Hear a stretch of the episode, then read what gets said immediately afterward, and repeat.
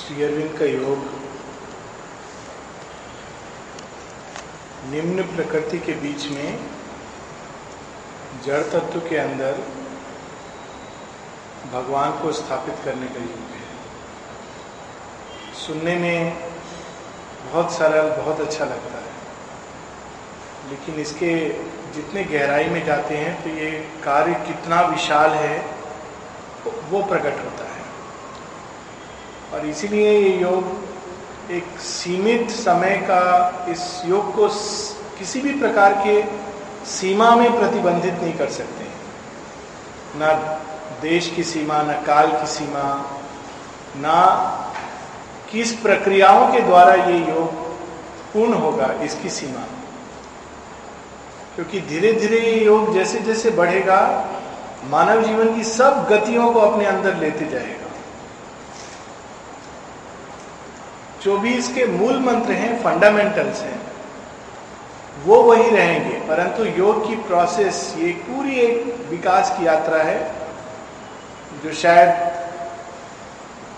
जैसे मा, माता जी बताती हैं कि हज़ार वर्षों के लिए मनुष्य को एक रास्ते पर चलने का मार्ग शेरविन दिखा दिखा दिए और इसका लक्ष्य भी बिल्कुल सुनिश्चित है। ठीक जैसे जब ए भी पुरानी जी शेरविन के पास आए और पूछते हैं, भारतवर्ष क्या, की स्वतंत्रता क्या निश्चित है? इसकी आप एश्योरेंस दे सकते हैं? शेयरविन अपनी मुट्ठी को टेबल पर थोड़ा ज़ोर से मार के कहते हैं, उतना ही निश्चित जितना कल के सूर्य का निकलना। उसी प्रकार से इस योग का जो उद्देश्य है जैसा माता जी कहती कि even for a moment you should not vacillate in the belief एक क्षण के लिए भी शंका नहीं आने देना है कि ये योग संपूर्ण होगा कि नहीं। निश्चित रूप से होगा। इसके बारे में कोई दो राय नहीं है, मतभेद नहीं है। परंतु ये योग यात्रा किस रास्ते से जाएगी? किसने प्रकार के दृश्य आएँगे? ये हम सबके ऊपर कुछ हद तक निर्धारित रहता है। इस यात्रा में बहुत बार सुंदर दृश्य आते हैं, व्यक्तिगत स्तर पर, सामूहिक स्तर पर, क्योंकि योग व्यक्तिगत योग नहीं है, सामूहिक योग है। कभी कभी सामूहिक स्तर पर भयावह दृश्य उपस्थित होते हैं। दोनों ही इस एक ही यात्रा के अंग हैं। शेरविंद के अगर हम लोग पत्रों को पढ़ें तो एक समय ऐसा था जब आश्रम में बहुत सुंदर सुंदर अनुभव सबको हो रहे थे। यहाँ तक कि देवताओं की चेतना, उच्चतर देवताओं की चेतना, वो लोगों के अंदर प्रवेश कर रही थी। और साधारण मनुष्य, हम सब साधारण मनुष्य हैं, वे सब ऐसा अनुभव कर रहे थे कि मानो बिल्कुल देवलोक के करीब रहने लगे हैं। अद्भुत चमत्कार, अद्भुत दृश्य विजन्स एक्सपीरियंसेस माता जी शेरविंद को जब ये बताती हैं शेरविंद कहते हैं हाँ बहुत सुंदर सृष्टि है ये।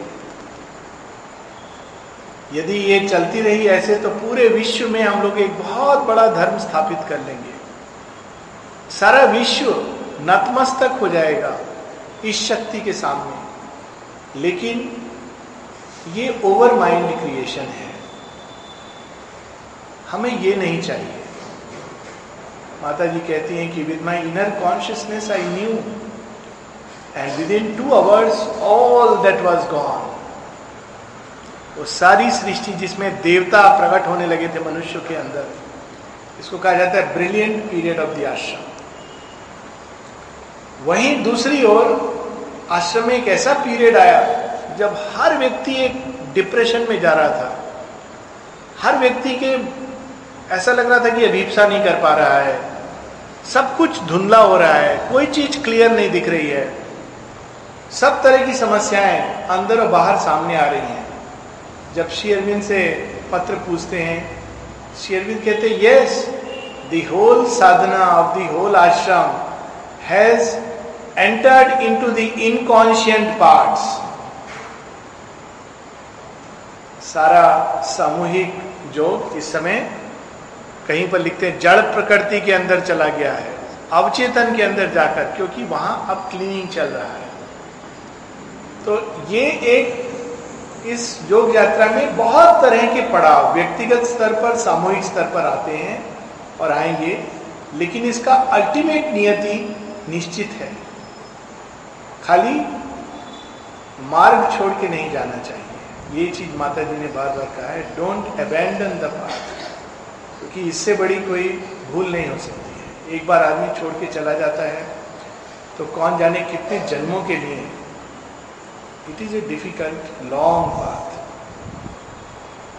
किस तरह का पथ है? इसका थोड़ा थोड़ा वर्णन हम लोग सिंथेसिस ऑफ़ योग में देखते हैं। चार तो इस योग की मुख्य सिद्धियाँ शेरविल बताते हैं। परफेक्शन ऑफ़ दिस योगा जिस पर अक्सर हम लोग शब्द यूज़ करते हैं परफेक्शन परफेक्शन परफेक्शन ये नहीं है कि एक छोटा सा टेबल पर जो चीज़ हम लोग रखे हैं कैसे परफेक्शन से रखे। हैं वो ऑर्डर है। वो ज़रूरी है it is a good thing it is a discipline of the mind एक जो चेतना व्यवस्थित होती है, वो चीज़ों को व्यवस्थित रूप में रखती है। दैट इज़ व्यवस्था। It is not perfection perfection भगवान की पूर्णता, जैसे भगवान पूर्ण है, वो पूर्णता जड़ तत्व के अंदर स्थापित होना। ये ऑर्डर है, किसी चीज़ को व्यवस्थित रूप में करना। बहुत से लोग हैं जो बहुत ऑर्गेनाइज्ड हैं। वो चीज़ों को बड़े सुंदर ढंग से करते हैं। लेकिन they are not arrived at perfection perfection क्या है? शेरविन कहते हैं, इस परफेक्शन के चार मुख्य सिद्धियाँ हैं, चार मुख्य अंग हैं, और उसका वर्णन करते हैं शुद्धि, मुक्ति, शक्ति, भुक्ति। चार इस योग के चरण है। शुद्धि, वह सब कुछ जो हमारे शुद्धि से नॉर्मली आता है कि नैतिक शुद्धि या सामाजिक रूप में लोग समझे कि हाँ ये नैतिक रूप में सामाजिक रूप में ये आदमी बहुत अच्छा है। या बाहरी शुद्धि की शरीर को रोज नहाना, धोना, अगरबत्ती दिखाना इट इज़ नॉट दैट शुद्धि। ये शुद्धि से एक अर्थ है कि पूरी चेतना तैयार हो गई है, खाली हो रही है। व्यक्तिगत चेतना खाली हो रही है। जो कुछ ऊपर से आएगा, उसको ग्रहण करने के far more deeper and difficult concept शुद्धि का एक अंग भी स्थापित होना बहुत कठिन है।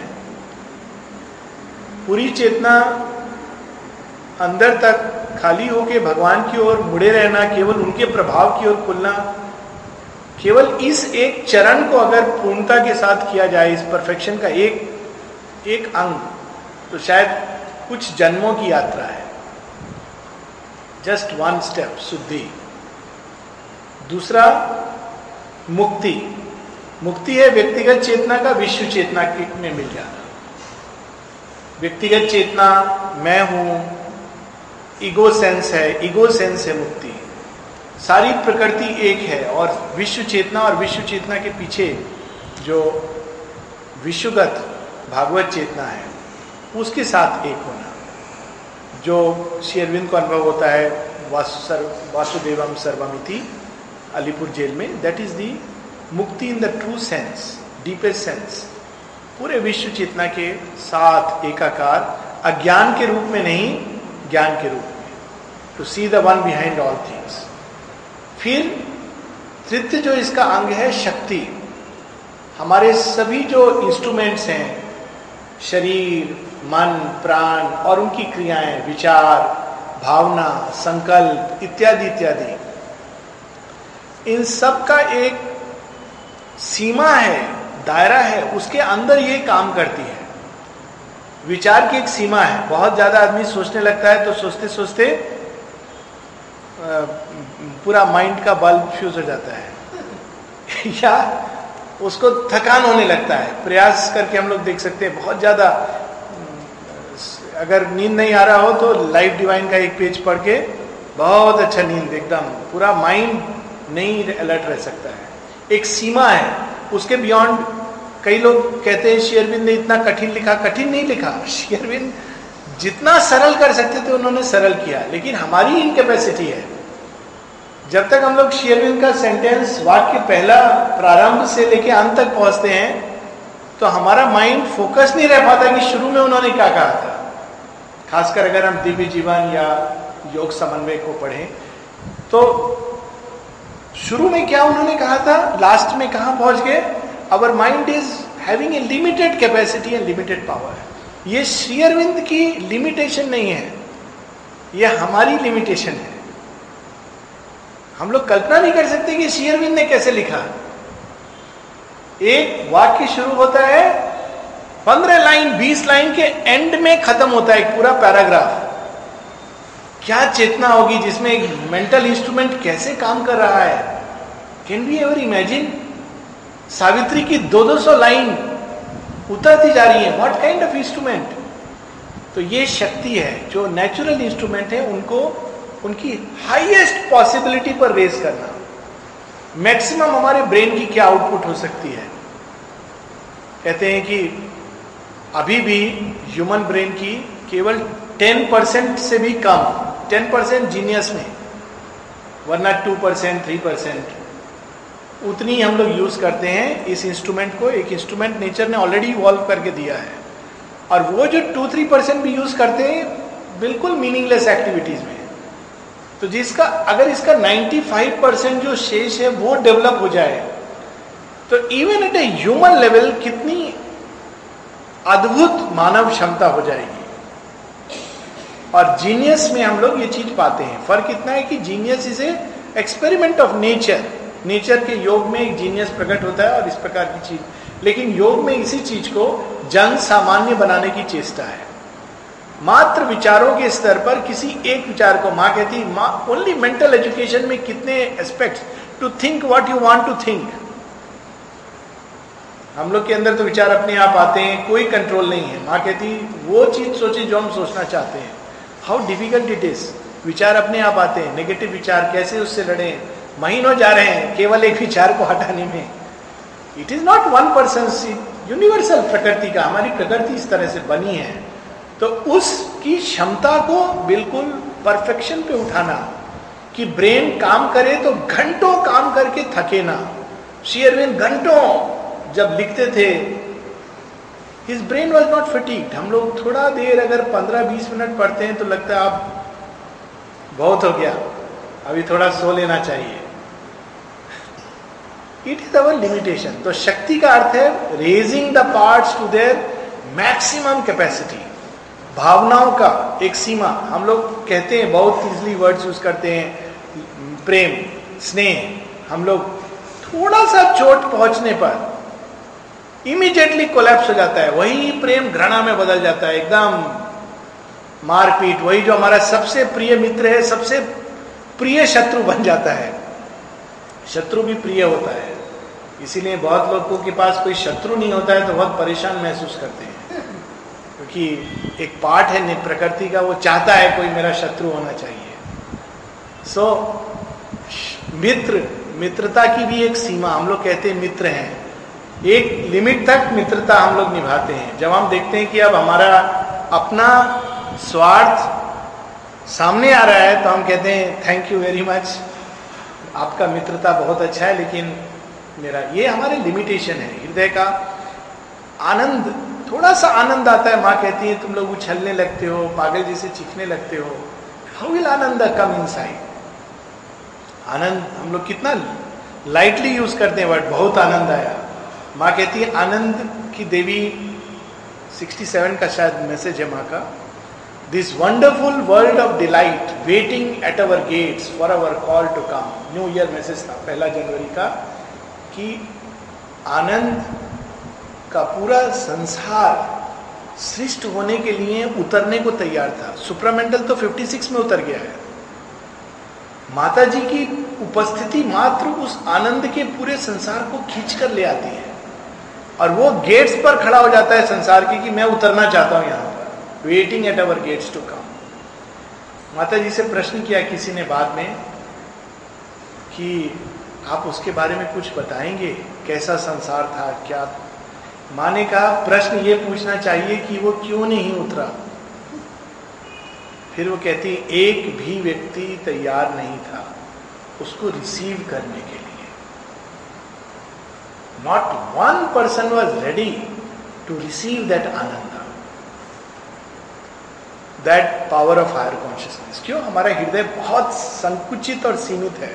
थोड़ा प्रेम, थोड़ा माधुर्य, थोड़ा आनंद उतरता है तो हम लोग का बैलेंस होने लगता है। उसी तरह प्राण energy pranic energy life force Sherwin कहते हैं कि प्राणिक ऊर्जा इस लिमिट तक चली जानी चाहिए कि one is able to work any extent without fatigue wear and tear अभी हम लोग थोड़ा सा भी ज़्यादा काम करते हैं तो शरीर को तरह तरह की प्रॉब्लम थकान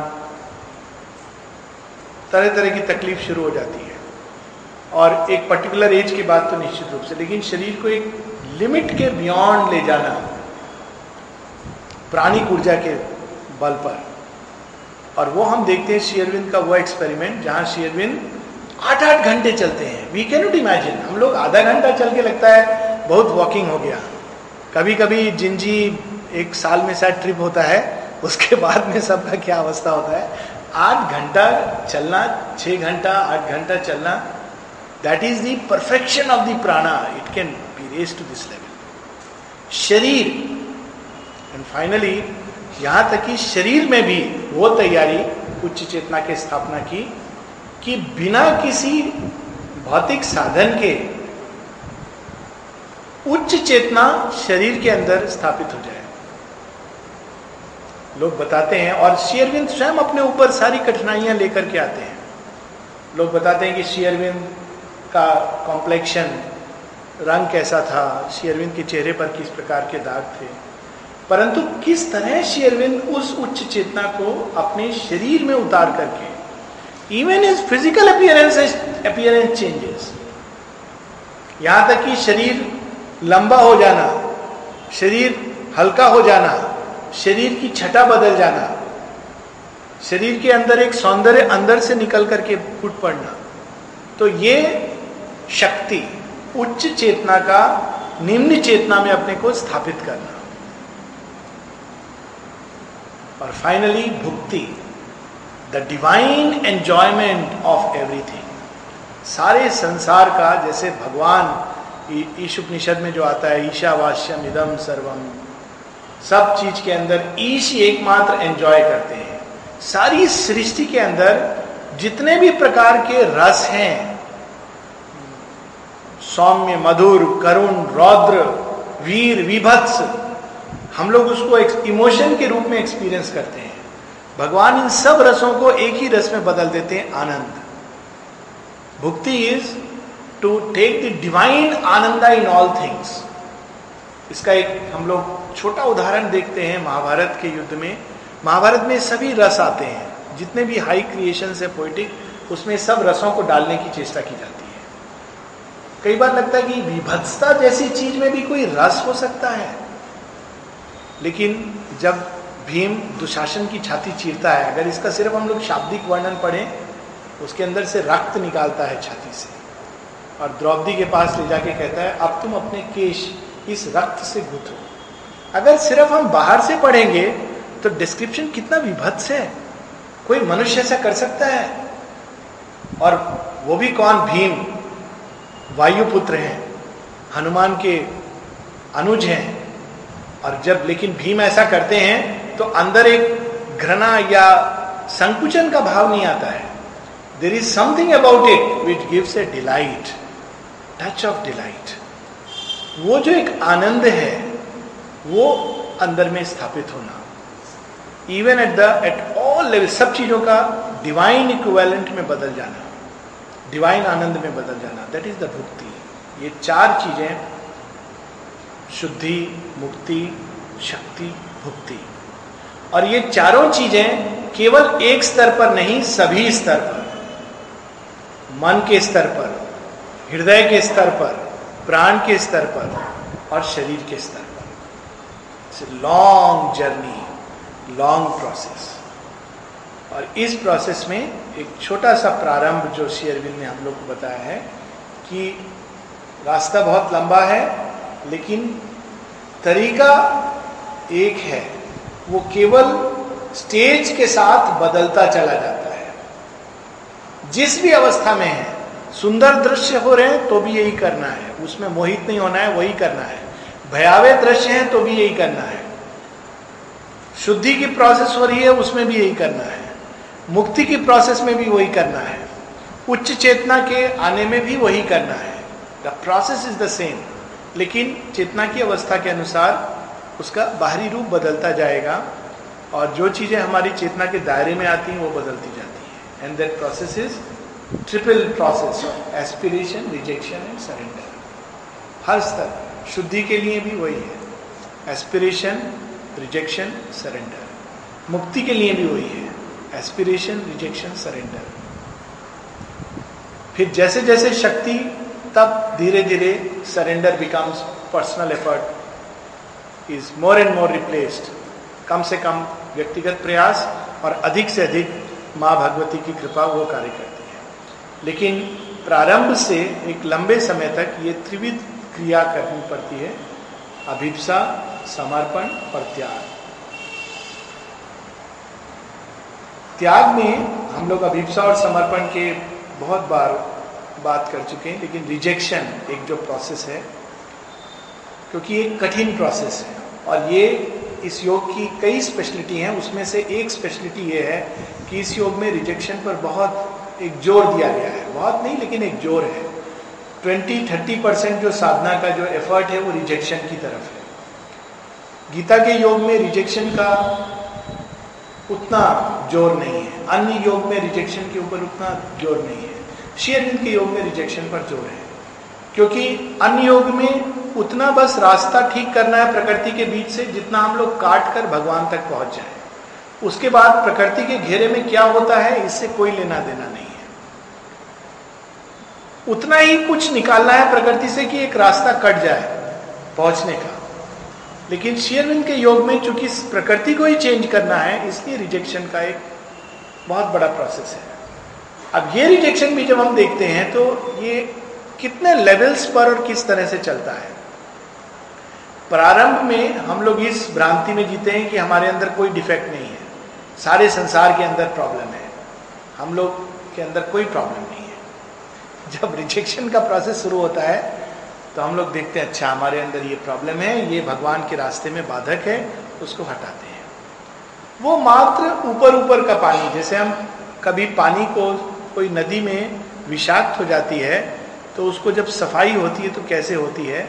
कुछ लोगों ने देखा होगा नदी को करना बहुत कठिन है, परंतु जैसे कोई तालाब है, बड़ा सा या झील जब खराब हो जाती है तो शुरू में ऊपर ऊपर की चीज़ निकालते हैं। जब ऊपर ऊपर का गंदगी निकालते हैं तो ज़्यादा प्रॉब्लम नहीं होता है। फिर धीरे धीरे जब और गहराई में जाते हैं तो बहुत दुर्गंध उठने लगती है। फिर एक समय आता है, जब पूरा पानी सोख करके पूरा तली से सब कुछ निकालना होता है। बेंगलोर में भवन है शेयरविंद भवन। उसके ठीक सामने अलसूर लेक है। बहुत सुंदर सुरम्य दृश्य है। अगर भवन में खड़े हो जाएँगे तो सामने वो बिल्कुल झील दिखता है। लेकिन वो झील जब गंदा होता है, दस साल में, पंद्रह साल में तो उसको साफ़ करने की जो प्रोसेस है, कोई कल्पना नहीं कर सकता है कि इस झील के अंदर जहाँ इतना सुंदर दिखती है बाहर से और जाके लोग, पर्यटक लोग आके बैठते हैं उसके अंदर इतना गंदगी छिपा हुआ लेकिन जब सफ़ाई होती है तो उसकी दुर्गंध से सब जगह आसपास भर जाती है।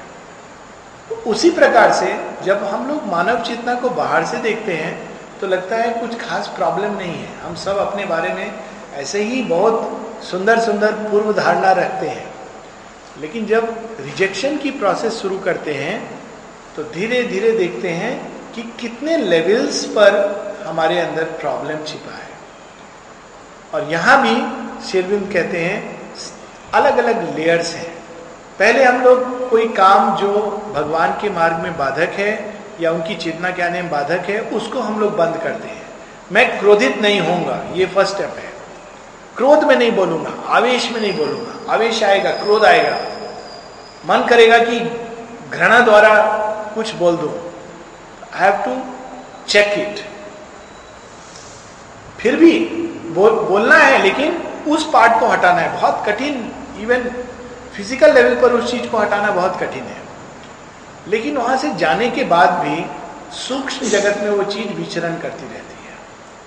और यदि हम केवल बाहर से कोई चीज़ को हटाते हैं, अंदर में वो चीज़ रहती है तो एक बहुत भयानक, कुछ समय के बाद एक बहुत भयानक अवस्था प्रोड्यूस करती है, जिसको गीता में एक शब्द में कहा गया है, मिथ्याचार। मिथ्याचार है कि बाहर से कोई चीज़ हमने ठीक कर दी, अंदर में वो चीज़ हम उसको कोस रहे हैं। पूरी गीता वहाँ से प्रारंभ होती कि अर्जुन तू मिथ्याचार कर रहा है। तो अर्जुन कहते, क्यों मिथ्याचार? आप मुझे कहते नहीं है, पर उनके मन में प्रश्न मुझे मिथ्याचार ही कह रहे हैं भगवान? कहते हैं हाँ तो मिथ्याचार कर रहा है। तेरे मन में ये सब कुछ है। तू खाली बाहर से दिखा रहा है कि नहीं? मैं नहीं करूँगा। थोड़ा किनारे जाएगा, युद्ध में सोचता रहेगा। क्रोध में एकदम अग्नि में जलता रहेगा।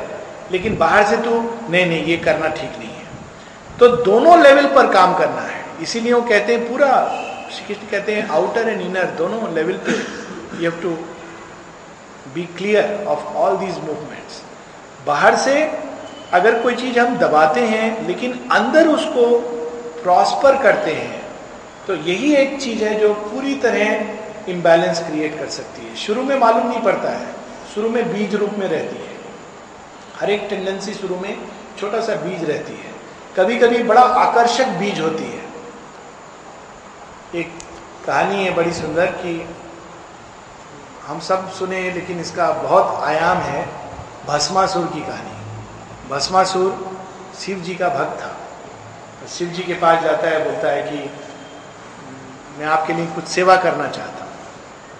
देखिए, कितने सुंदर ढंग से आता है। सेवा, भगवान का सेवा करने। तो शिव जी कहते, ठीक है, वो तो अवधूत हैं, क्या सेवा करोगे? मैं आप रोज भस्म लगाते हैं अपना शरीर पर, मैं लकड़ी जंगल से काट करके ले आऊँगा। बहुत अच्छा बात है। रोज शिव जी के भस्म के लिए लकड़ी काट कर लाता है और शिव जी उसको और जला देता है। जब भस्म इकट्ठा होता है तो शिव जी कहते हैं कि राख अपने शरीर पर लगाकर फिर वो पूरे संसार में ऐसा कहा जाता है, मानना है कि जब संध्या काल होता है, जब संध्या और रात्रि का मिलन होता है, उस समय वे सारे संसार में घूमते हैं। ये एक प्रकार से सच है। इन द सेंस अगर हम संध्या काल का वो समय है माता जी ने इसको कहा है कि ग्रेट स्टिलनेस फॉल्स पूरे सृष्टि में एक प्रकार का शिवत्व विराजमान होता है। दिट इज़ ए स्टिलनेस और इसीलिए कहा जाता है, उस समय कोई भी विकृत मूवमेंट करना इज़ वेरी वेरी डेंजरस ये कहानी आती है हिरण्य कश्यप के जन्म की कहानी से जुड़ी हुई है। ऋषि कहते हैं कि ये काल शिव जी का काल है। It's a way of saying that's a moment very auspicious for stillness Mata ji कहती हैं it's a beautiful moment for meditation सारी सृष्टि में चिड़िया शांत हो जाती है, वृक्ष में शांति होती है। अगर हम बैठे तो एकदम लगेगा एक शांति, पूरा इन्वेलप कर रही है पूरी अर्थ को। तो वो शिव जी उस समय भस्मासुर सब मेहनत करके ले आता था। एक दिन शिव जी प्रसन्न होकर भस्मासुर से कहते हैं, तुम जो चाहिए, मैं तुमसे बहुत प्रसन्न हूँ, मांग लो।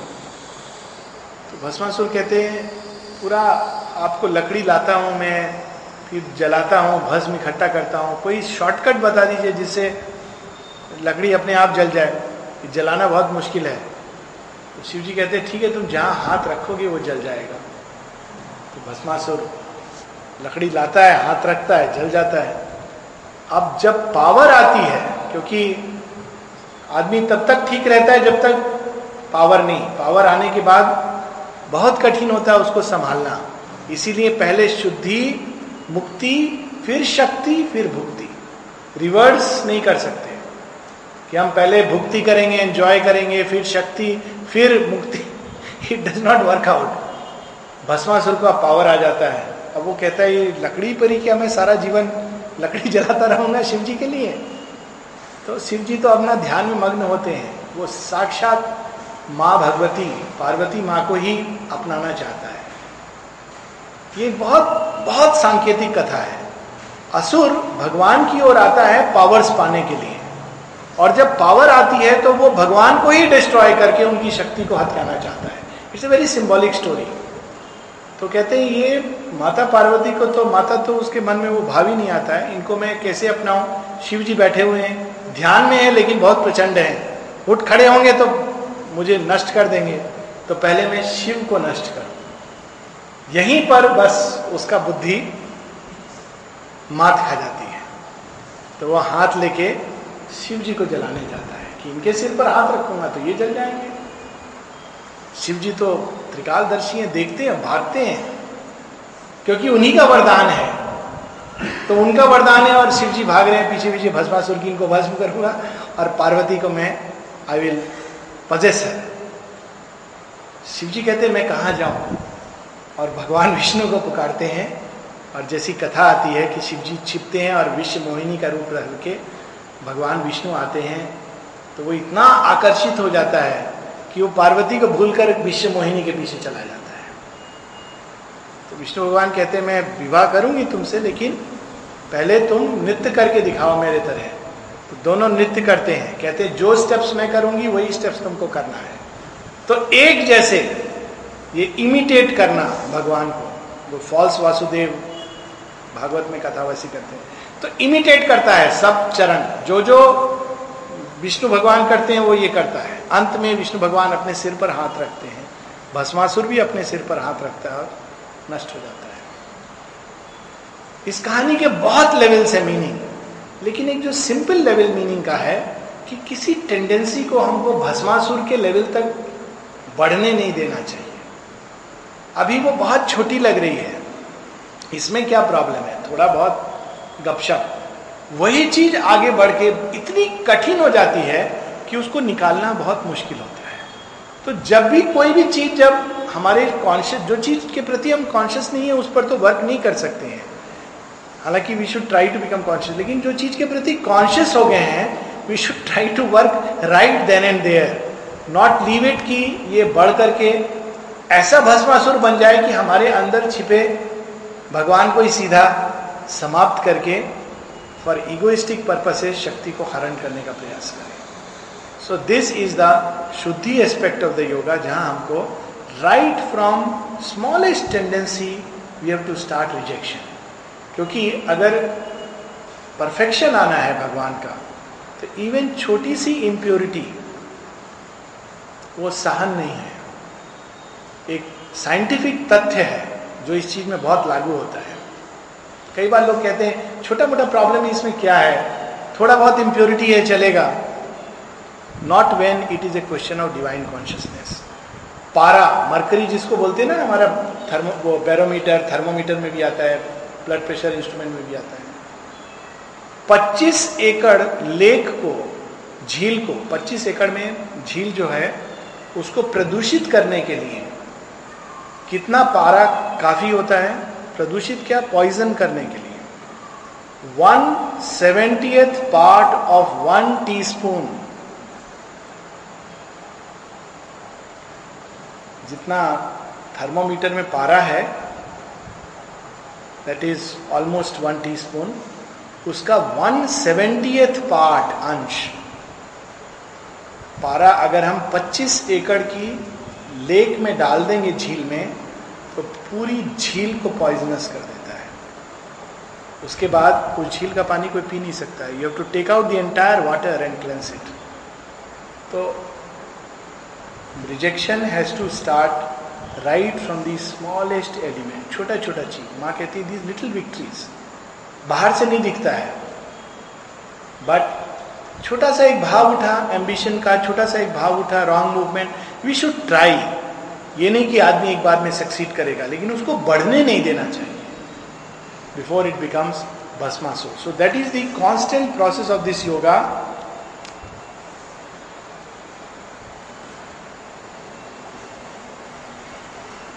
Mata ji की प्रार्थना का एक भाग है।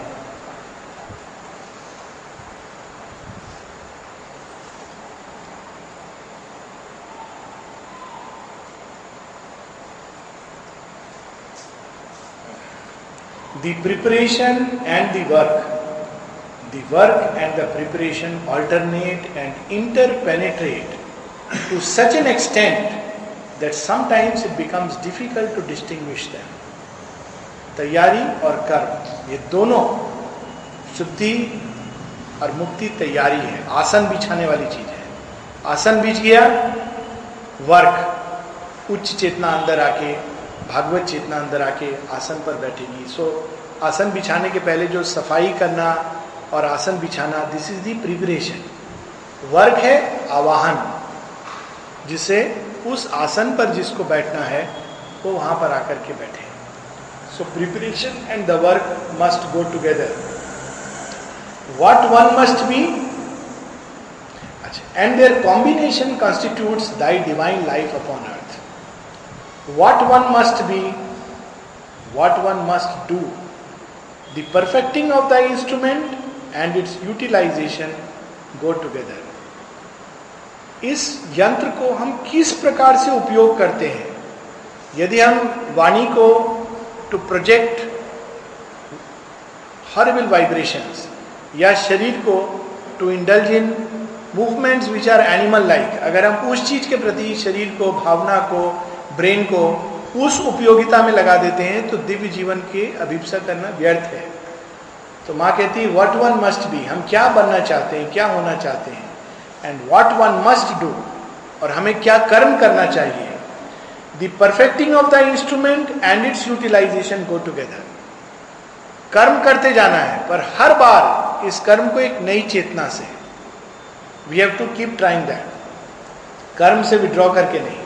Sometimes the want is it to enrich itself and grow to open all its doors to on infinite horizons to unite with the God it can manifest, to develop its power of conscious relation with the various worlds.